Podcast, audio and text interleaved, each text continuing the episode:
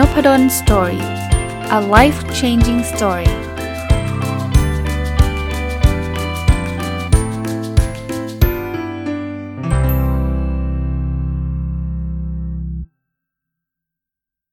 สวัสดีครับ ยินดีต้อนรับเข้าสู่นพดล story podcast นะครับ วันนี้กลับมาเป็น book review บ้างนะ หยิบหนังสือเล่มหนึ่งที่ต้องเรียกว่าได้มาจากท่านหนึ่งนะ นานแล้วหลักเป็นปี ๆ เลย แล้วก็ดองนะครับ ไม่มีเวลาอ่าน แล้วก็มาอ่านอยู่พักหนึ่งแล้วก็ค้างไว้อีกนานมากเลยเป็นเป็นระดับปีเลยครับ แต่อ่านจบแล้วคิดว่าน่าจะเป็นประโยชน์นะครับ หนังสือชื่อว่า Matchmakers นะเขียนโดย David Evans แล้วก็ Richard Schmalensee นะก็ Matchmaker ได้แปลว่าตรงๆก็คล้ายการจับคู่ใช่ไหมการจับคู่หรือว่าจริงๆ แล้วมันพูดถึงธุรกิจอันหนึ่งที่เรียกว่าเป็นแพลตฟอร์ม businessอะผมอธิบายแพลตฟอร์ม business ให้ฟังแพลตฟอร์ม business ก็คือ ตัวกลางที่เอาให้ผู้ซื้อมาเจอกับผู้ขาย ถ้านึกไม่ออกเลยนะ นึกถึงตลาดสดก่อนแล้วเดี๋ยวเรามาคุยกันในหนังสือนะตลาดสดเนี่ยคนที่มีที่ที่หนึ่งใช่ไหมเขาก็อยากจะพัฒนาที่เนี่ยเขาก็ทำที่นี้ให้เป็นตลาด คราวนี้ตลาดมันคืออะไรอะ่ะมันคือเอาแม่ค้ามาเจอกับคนซื้อของ เพราะฉะนั้นเนี่ยเจ้าของที่เก็บเงินส่วนใหญ่เก็บเงินจากแม่ค้า ที่เขามาเช่าแผงไงใช่ไหม คุณถ้าเกิดคุณสามารถทำให้คนซื้อของมาที่ที่ที่พื้นที่นี้ที่ตลาดคุณได้เนี่ยแม่ค้าก็จะอยากเข้ามา พอแม่ค้าเข้ามาคนก็อยากมาซื้อนะครับเพราะฉะนั้นเนี่ยการทำตลาดที่เขาเรียกว่าตลาดมันขึ้นเนี่ยก็คือคุณดึงดูดแม่ค้ามาได้ แล้วคุณก็ดึงดูดพ่อค้าด้วยก็ได้นะบางคนบอกต้องแม่ค้าเท่านั้นนะพ่อค้าก็ได้นะใครที่อยากขายของเนี่ยแล้วคุณก็ดึงดูดผู้ซื้อมาได้นะครับ คุณก็เป็นตลาดที่คึกคักคึกคักคุณก็เก็บค่าเช่าได้เยอะนะ แต่ว่าความยากของแพลตฟอร์มก็คือว่ามันมันจะทำยังไงอะให้แม่ค้ามา เพราะว่าถ้าคุณไปหาแม่ค้าบอกว่ามาเปิดร้านขายของที่ตลาดไหมฉันเก็บค่าแผงเดือนเท่านั้นเท่านี้เนี่ยถ้าแม่ค้าเดินมาที่ตลาดแล้วไม่เจอลูกค้าเลยอะแม่ค้าก็บอกไม่เอาฉันไปขายที่อื่นดีกว่าใช่ปะในขณะเดียวกันอ้าวคุณจะให้ลูกค้ามาเนี่ยลูกค้าจะมาที่ตลาดเขาก็ต้องมีแม่ค้าขาย เอาถ้าไม่มีแม่ค้าก็จะมาซื้อทำไม มันไก่กับไข่นะ คราวนี้แพลตฟอร์ม business เนี่ยแต่ก่อนมันมันจะต้องเป็นพื้นที่แบบนั้นนะห้างสรรพสินค้าก็ใช่ใช่ไหมเราเราเราสร้างตึกมีเปิดห้างเนี่ยเราต้องให้ร้านค้ามันมาเช่าที่เราอยู่ใช่ไหมร้านค้าจะมาเมื่ออะไร เมื่อมันมีคนเดินเยอะไงถ้าคนเดินน้อยร้านค้ามันมาเดือนหนึ่งสองเดือนมันก็ออกแล้วเพราะว่ามันขายไม่ได้ เราก็เจ๊งนะเราก็สร้างตึกเป็นพันล้าน ก็ไม่มีคนมา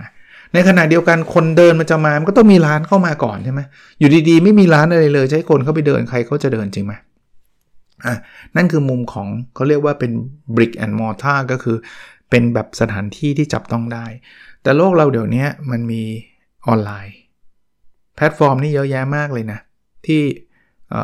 เป็นออนไลน์ business คุณไม่ต้องไกลนะ เอาเอาเอา Facebook ก็ได้ Facebook เนี่ยมันคือพื้นที่อันหนึ่ง ที่มันทำให้คนที่อยากเขียนเข้ามาเขียน คนที่อยากอ่านก็เข้ามาอ่าน มันจับคู่ให้เห็นไหมแล้วจริงๆ มันอาจจะมีคนกลุ่ม 3 กลุ่ม4นะโฆษณาก็อยากจะเข้ามาโฆษณาใน Facebook นะเพราะฉะนั้นเนี่ยมันคือพื้นที่กลาง หรือคุณนึกถึง Apple ก็ได้ เวลาเรามี iPhone ตัวหนึ่งอะไอโฟนนั้นน่ะคือแพลตฟอร์มหรือเปล่าเพราะอะไรครับคนที่เป็นลูกค้าอย่างเรานะ เราก็จะไปซื้อแอปใน App Store ใช่ไหม ในขณะเดียวกันเนี่ยไอ้คนที่เขียนแอป ซึ่งเป็นบริษัทต่างๆเนี่ยมันก็เข้ามาใน App Store เพื่อขายแอป แล้วถามว่า Apple ได้อะไร หักค่าคอมมิชชั่นไง เราซื้อร้อยร้อยบาท Apple ก็หักไป xx เปอร์เซ็นต์นะบริษัทก็ได้ขายโดยให้ Apple หักไป ในขณะเดียวกันตัวเราในฐานะลูกค้าก็ได้แอปไปใช้ใช่ไหมเอ่อ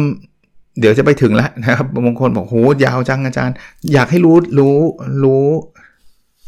แนวคิดนี้ก่อน จะได้เข้าใจว่าแพลตฟอร์มมันคืออารมณ์ประเภทนี้ ผมอีกนิดนึงทำไมแพลตฟอร์มมันถึงฮิต เพราะว่ามันมันขยายได้เร็วอะ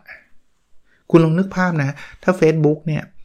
มันไม่ทำเป็นแพลตฟอร์ม มันเป็นคนเขียนเองทั้งหมด แล้วพยายามให้คนเข้ามาอ่าน สิ่งที่มาร์คซักเกอร์เบิร์กและทีมเขียน ถามว่าคนมันจะใช้เป็นพันล้านไหม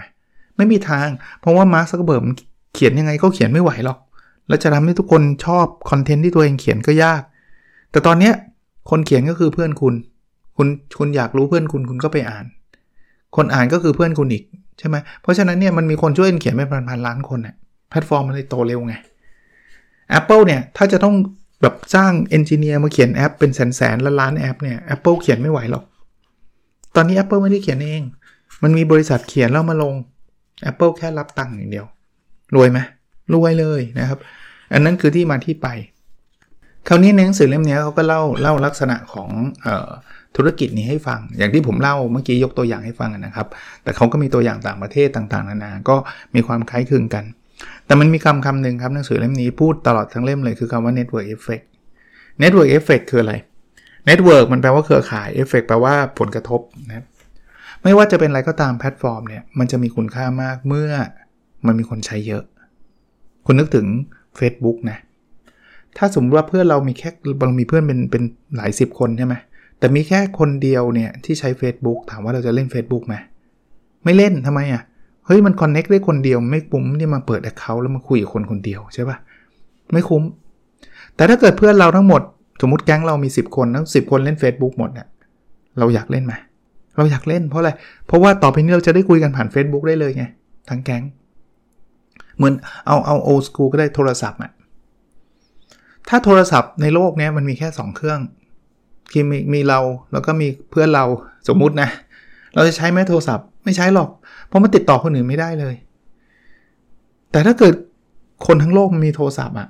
เราจะมีไหมเราต้องมีแล้วแหละ เพราะไม่งั้นเราติดต่อคนทั้งโลกไม่ได้เลย กลายเป็นว่าเราเป็นคนเดียวที่คนติดต่อเราไม่ได้เพราะเราไม่มีโทรศัพท์ นี่คือความหมายของ Network Effect นั้นไอตัวแพลตฟอร์มเนี่ยมันก็ต้องพยายามครับ ให้เมื่อกี้ที่ผมพูดเรื่องตลาดก็คล้าย ๆ กันนะ ให้คนซื้อคนขายมาเจอกัน ประเด็นของของเรื่องราวคือจะทํำยังไงอะอย่างที่ผมบอกว่ามันคือปัญหาไก่กับไข่หนังสือเล่มนี้ก็พูดถึงเรื่องนี้นะไก่กับไข่คือ คนซื้อเนี่ยเขาจะมาเมื่อมีคนขายก่อน แต่ในขณะเดียวกันเนี่ยคนขายก็จะมาเมื่อมีคนซื้อก่อนเช่นกัน ดังนั้นเนี่ยมันจะมีเขาใช้คำว่ามีคำว่า subsidy subsidy ไซส์กับ money ไซส์คือมันจะมีบางคนที่ต้องต้องจ่ายเงิน แต่บางคนที่ใช้ได้ฟรี ยกตัวอย่างเมื่อกี้ตลาดของผม คนจ่ายเงินคือเจ้าของแผงที่เป็นแม่ค้ามาขายของ ถามว่าทำไมเขาให้แม่ค้ามาขายของจ่ายเงินให้กับเจ้าของตลาด เพราะว่าแม่ค้าได้ตังค์ไงจากการมานั่งขายของที่ตลาดนี้นะครับ อันนี้คือคือกลุ่มที่เป็นจ่ายเงินมันนี่ไซส์นะครับในขณะเดียวกัน คนซื้อของไม่ต้องจ่ายทำไมคนซื้อของไม่ต้องจ่าย เพราะว่าไม่ต้องจ่ายหมายถึงไม่ไม่ต้องจ่ายเงินให้กับเจ้าของตลาดนะเพราะเขาต้องการให้คนซื้อมาเยอะๆ แล้วเดี๋ยวคนซื้อไปไปจ่ายเงินซื้อไอ้สินค้า กับแม่ค้าเองนะครับ อันนี้คือหลักการที่ไม่รู้แหละคุณต้องดึงดึงคนออกเข้ามาให้ได้เยอะๆ มันอาจจะเป็นบางบางแพลตฟอร์มอาจจะจ่ายทั้งสองข้างก็ได้ บางแพลตฟอร์มอาจจะจ่ายข้างเดียวก็ได้นะครับ อันนี้แล้วแต่นั่นก็แล้วแต่กลยุทธ์ แต่ทำยังไงให้คนซื้อมาด้วยคนขายมาด้วย บางทีเจ้าของแพลตฟอร์มเองอาจจะต้องยอมขาดทุนช่วงแรกด้วย อย่างสมมุติผมจะเปิดตลาดใช่ปะผมอาจจะบอกว่าเฮ้ย ช่วงนี้มันยังไม่มีคน คุณมาเช่าพื้นที่ได้ฟรีเลย 3 เดือนอ่าฟรีนี้ไม่มีอะไรต้องคิดละฟรีไงพอเขามันขายคนมาเยอะปุ๊บลูกค้ามาเลย เพราะมันมีร้านขายของเต็มไปหมดนึกออกไหมอ่าอันนี้อันนี้คือเรายอมจ่ายก่อนเจ้าของแพลตฟอร์มจ่าย พอคนมากันเยอะแล้ว คราวนี้ครบ 3 เดือนที่เราให้ฟรีแล้วใช่ไหมเก็บตังค์แล้วอ้าวบางคนบอกไม่จ่ายแล้วถ้าไม่จ่ายเขาก็เสียรายได้นะ เพราะว่าลูกค้าเยอะขนาดนี้ผมผมไม่ได้เก็บตังค์อะไรมากมาย ผมเก็บตังค์ให้เขาอยู่ได้ อันนี้คือคือหลักการ ในโลกออนไลน์ก็เหมือนกัน มันก็เหมือนตลาดนั่นแหละ เพียงแต่ว่ามันอาจจะมีเว็บไซต์ที่จะทำให้คนคนซื้อกับคนขายมาเจอกันนะครับอุ้ยมีเยอะแยะนะครับ อย่าง Amazon อย่างเงี้ย มันก็มีคนขาย Amazon ไม่ใช่ไม่ใช่กาแฟนะ Amazon Amazon.com นะ คนขายที่เป็นร้านขายต่างๆ แล้วก็คนซื้อใช่ไหม เขาก็หักจากเปอร์เซ็นต์ยอดขายไป คุณมาขายแล้วคุณอย่างนี้คือคนขายจ่ายเงินให้กับเจ้าของแพลตฟอร์มนะครับ แต่ช่วงแรกๆก็อาจจะหักให้น้อยหน่อย แต่ตอนนี้ Amazon คนมันเยอะอยู่แล้วเนี่ยเขาจะคิดยังไงก็คิดได้นะครับ ก็ก็แล้วแต่นะครับจะทำยังไงให้ดึงคนเข้ามาให้มากที่สุด แล้วถามว่าทำไมตอนนี้แพลตฟอร์มมันถึงดังระเบิดเถิดเทิง เพราะว่ามันอินเทอร์เน็ตไงอย่างอย่างที่ผมถ้าผมยกตัวอย่างตลาดอย่างเมื่อกี้นะซึ่งหนังสือเขาไม่ได้พูดถึงตลาดแบบนั้นนะแต่ผมยกเองเนี่ย โอ้คุณทำตลาดนี้สำเร็จ ถ้าคุณอยากจะทำสำเร็จอีกคุณทำไง คุณต้องไปหาที่ดินใหม่ หาทำเลใหม่ สร้างตลาดใหม่ ซึ่งมันไม่การันตีเลยเนาะว่าจะสำเร็จหรือเปล่า แต่ถ้าเกิดคุณเป็น Facebook ตอนแรก Facebook เริ่มต้นจากที่มหาลัยฮาร์วาร์ดแล้วมันสำเร็จ เขาแค่ขยายไปมหาลัยไอวี่ลีก่อนเลยมหาลัยดังๆระดับ top ของอเมริกาก่อน แล้วมันก็ work เขาค่อยขยายไปคนทั้งหมดในอเมริกา แล้วเขาขยายไปทั้งโลก มันขยายได้เร็วขยายได้ง่ายเพราะมันไม่ได้ไปหาซื้อซื้อที่ดินอะไรเลยครับ มันแค่ซื้อเซิร์ฟเวอร์ซื้อพื้นที่แค่นั้นเอง ซึ่งมันทำได้กันอยู่แล้ว เพราะฉะนั้นเนี่ยโอ้มีเยอะนะ Fastwork ของประเทศไทยก็ใช่นะ เป็นแพลตฟอร์มที่ให้คนที่เป็นฟรีแลนซ์เนี่ยมาเจอกับลูกค้า บางคนเราอยากจะหาคนวาดรูปเนี่ย ก็เข้าไปดูในในเว็บนี้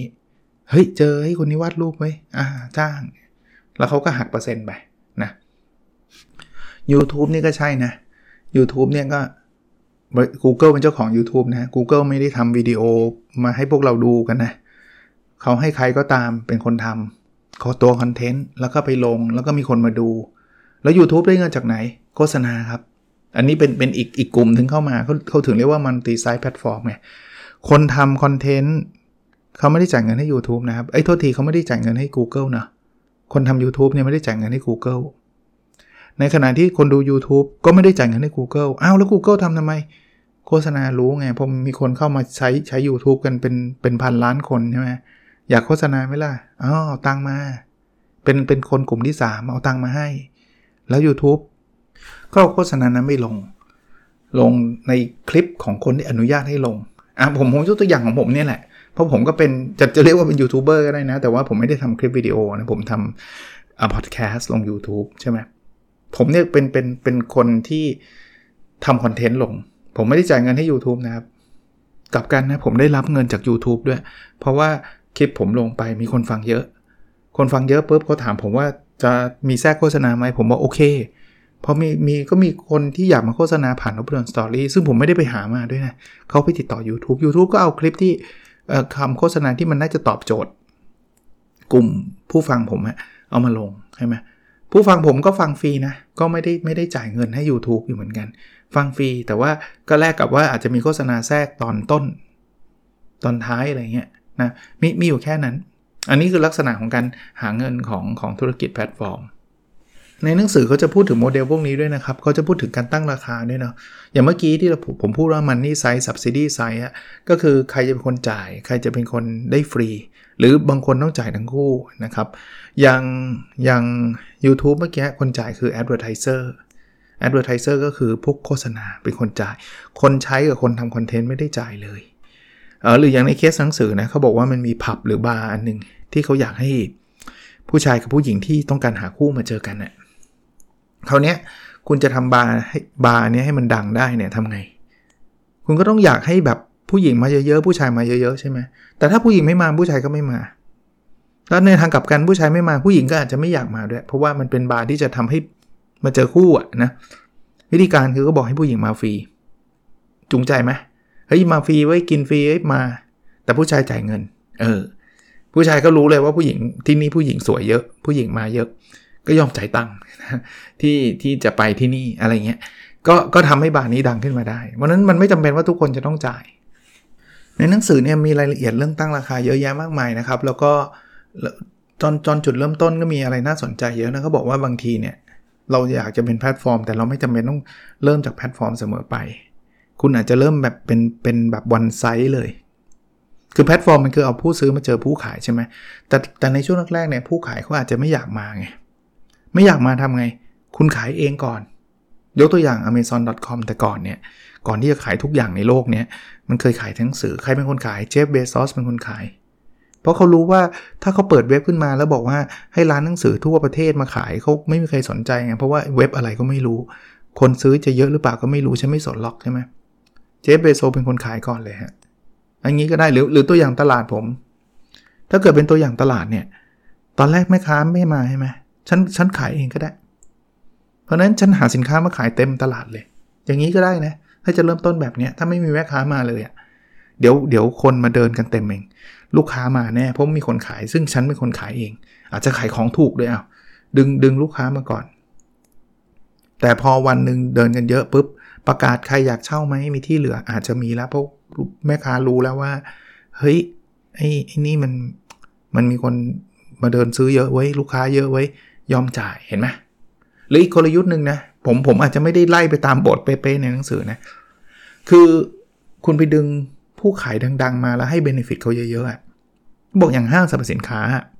ที่เป็นมอลล์ต่างๆ ในอเมริกาเนี่ย ถ้าคุณไปดึงร้านดังมาได้ เช่นร้านเซียนะครับซึ่งซึ่งเป็น department store ชื่อดังเนี่ยเขาอาจจะแบบคุณอาจจะยอมให้เขาเช่าที่แบบถูกๆเลยอะแต่พอเขามาตั้งปุ๊บเนี่ยลูกค้าตามมาเพียบนึกออกไหม หรือคุณเปิดคอมมูนิตี้มองแล้วคุณเอา Starbucks ไปไปเปิดได้ อารมณ์แบบนั้นน่ะคุณมั่นใจเลยว่าคนมันชอบมา Starbucks กันไง เพราะฉะนั้นเนี่ยพอเอ้ยมองนี่มี Starbucks คนก็เข้ามาพอคนเข้ามาเยอะเป็นไงไอ้ที่เหลือเป็นไง ที่เหลือเขาก็อยากอยากมาเช่าที่คุณแล้วเพราะว่า traffic มันเยอะ traffic ก็คือจำนวนคนใช้เยอะ อารมณ์คล้ายๆแบบนี้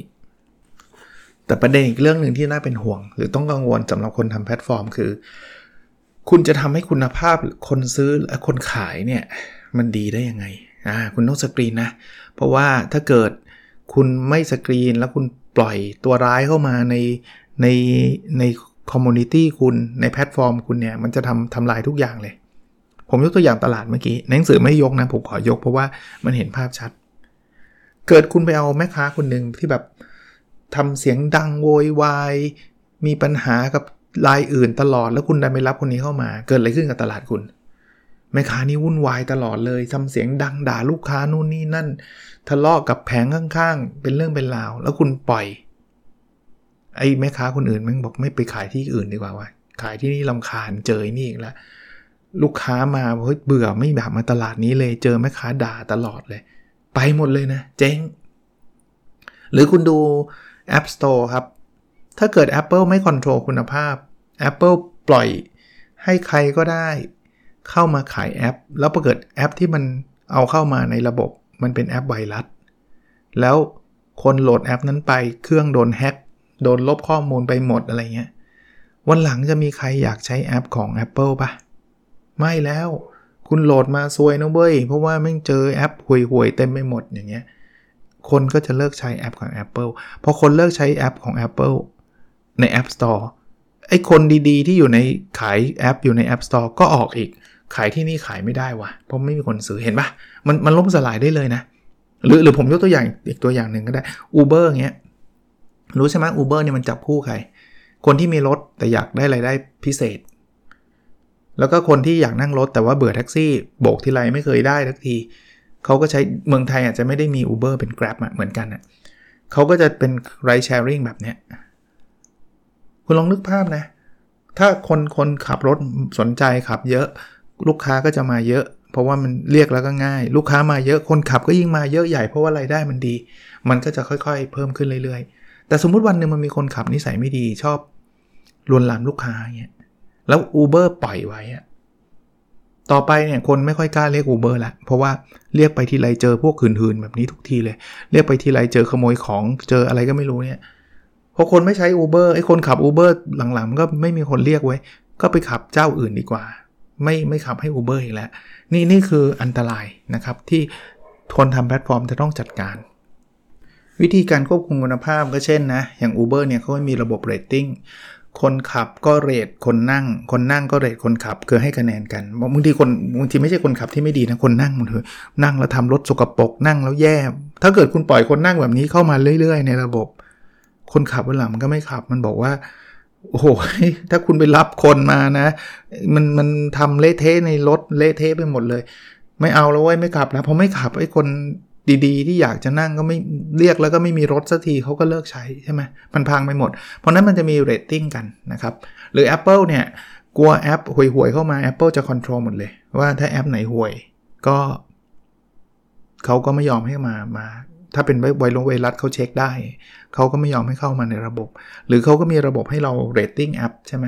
สามดาวสี่ดาว2ดาว1ดาว คือถ้าเกิดดาวมันห่วย มันเอ้ยแอปนี้มันเฮงซวยเขาก็ถอดออกจาก Apple Apple เอ่อ Store นะครับ ที่ที่ App Store ที่ที่เราใช้กันนะ ก็หนังสือเล่มนี้เนี่ยมีมีรายละเอียดอีกมากกว่านี้เยอะนะครับ เพราะว่าคนเขียนหนึ่งในนั้นก็เป็นอาจารย์นะอีกคนนึงก็มีเป็นเป็นผู้เชี่ยวชาญทั้งคู่ แล้วก็ ข้อมูลน่าเชื่อถือนะครับมีงานวิจงงานวิจัยเต็มไปหมดเลย ดีนะครับสำหรับคนที่สนใจทำเรื่องของ platform business ก็วันนี้หยิบมาฝากนะครับ ชื่อ Matchmakers คนเขียนคือเดวิดอีแวนส์แล้วก็ริชาร์ดชมาเลนซีนะครับก็หวังว่าจะเป็นประโยชน์นะครับ โอเคครับ แล้วเราพบกันในสดถัดไปนะครับ สวัสดีครับ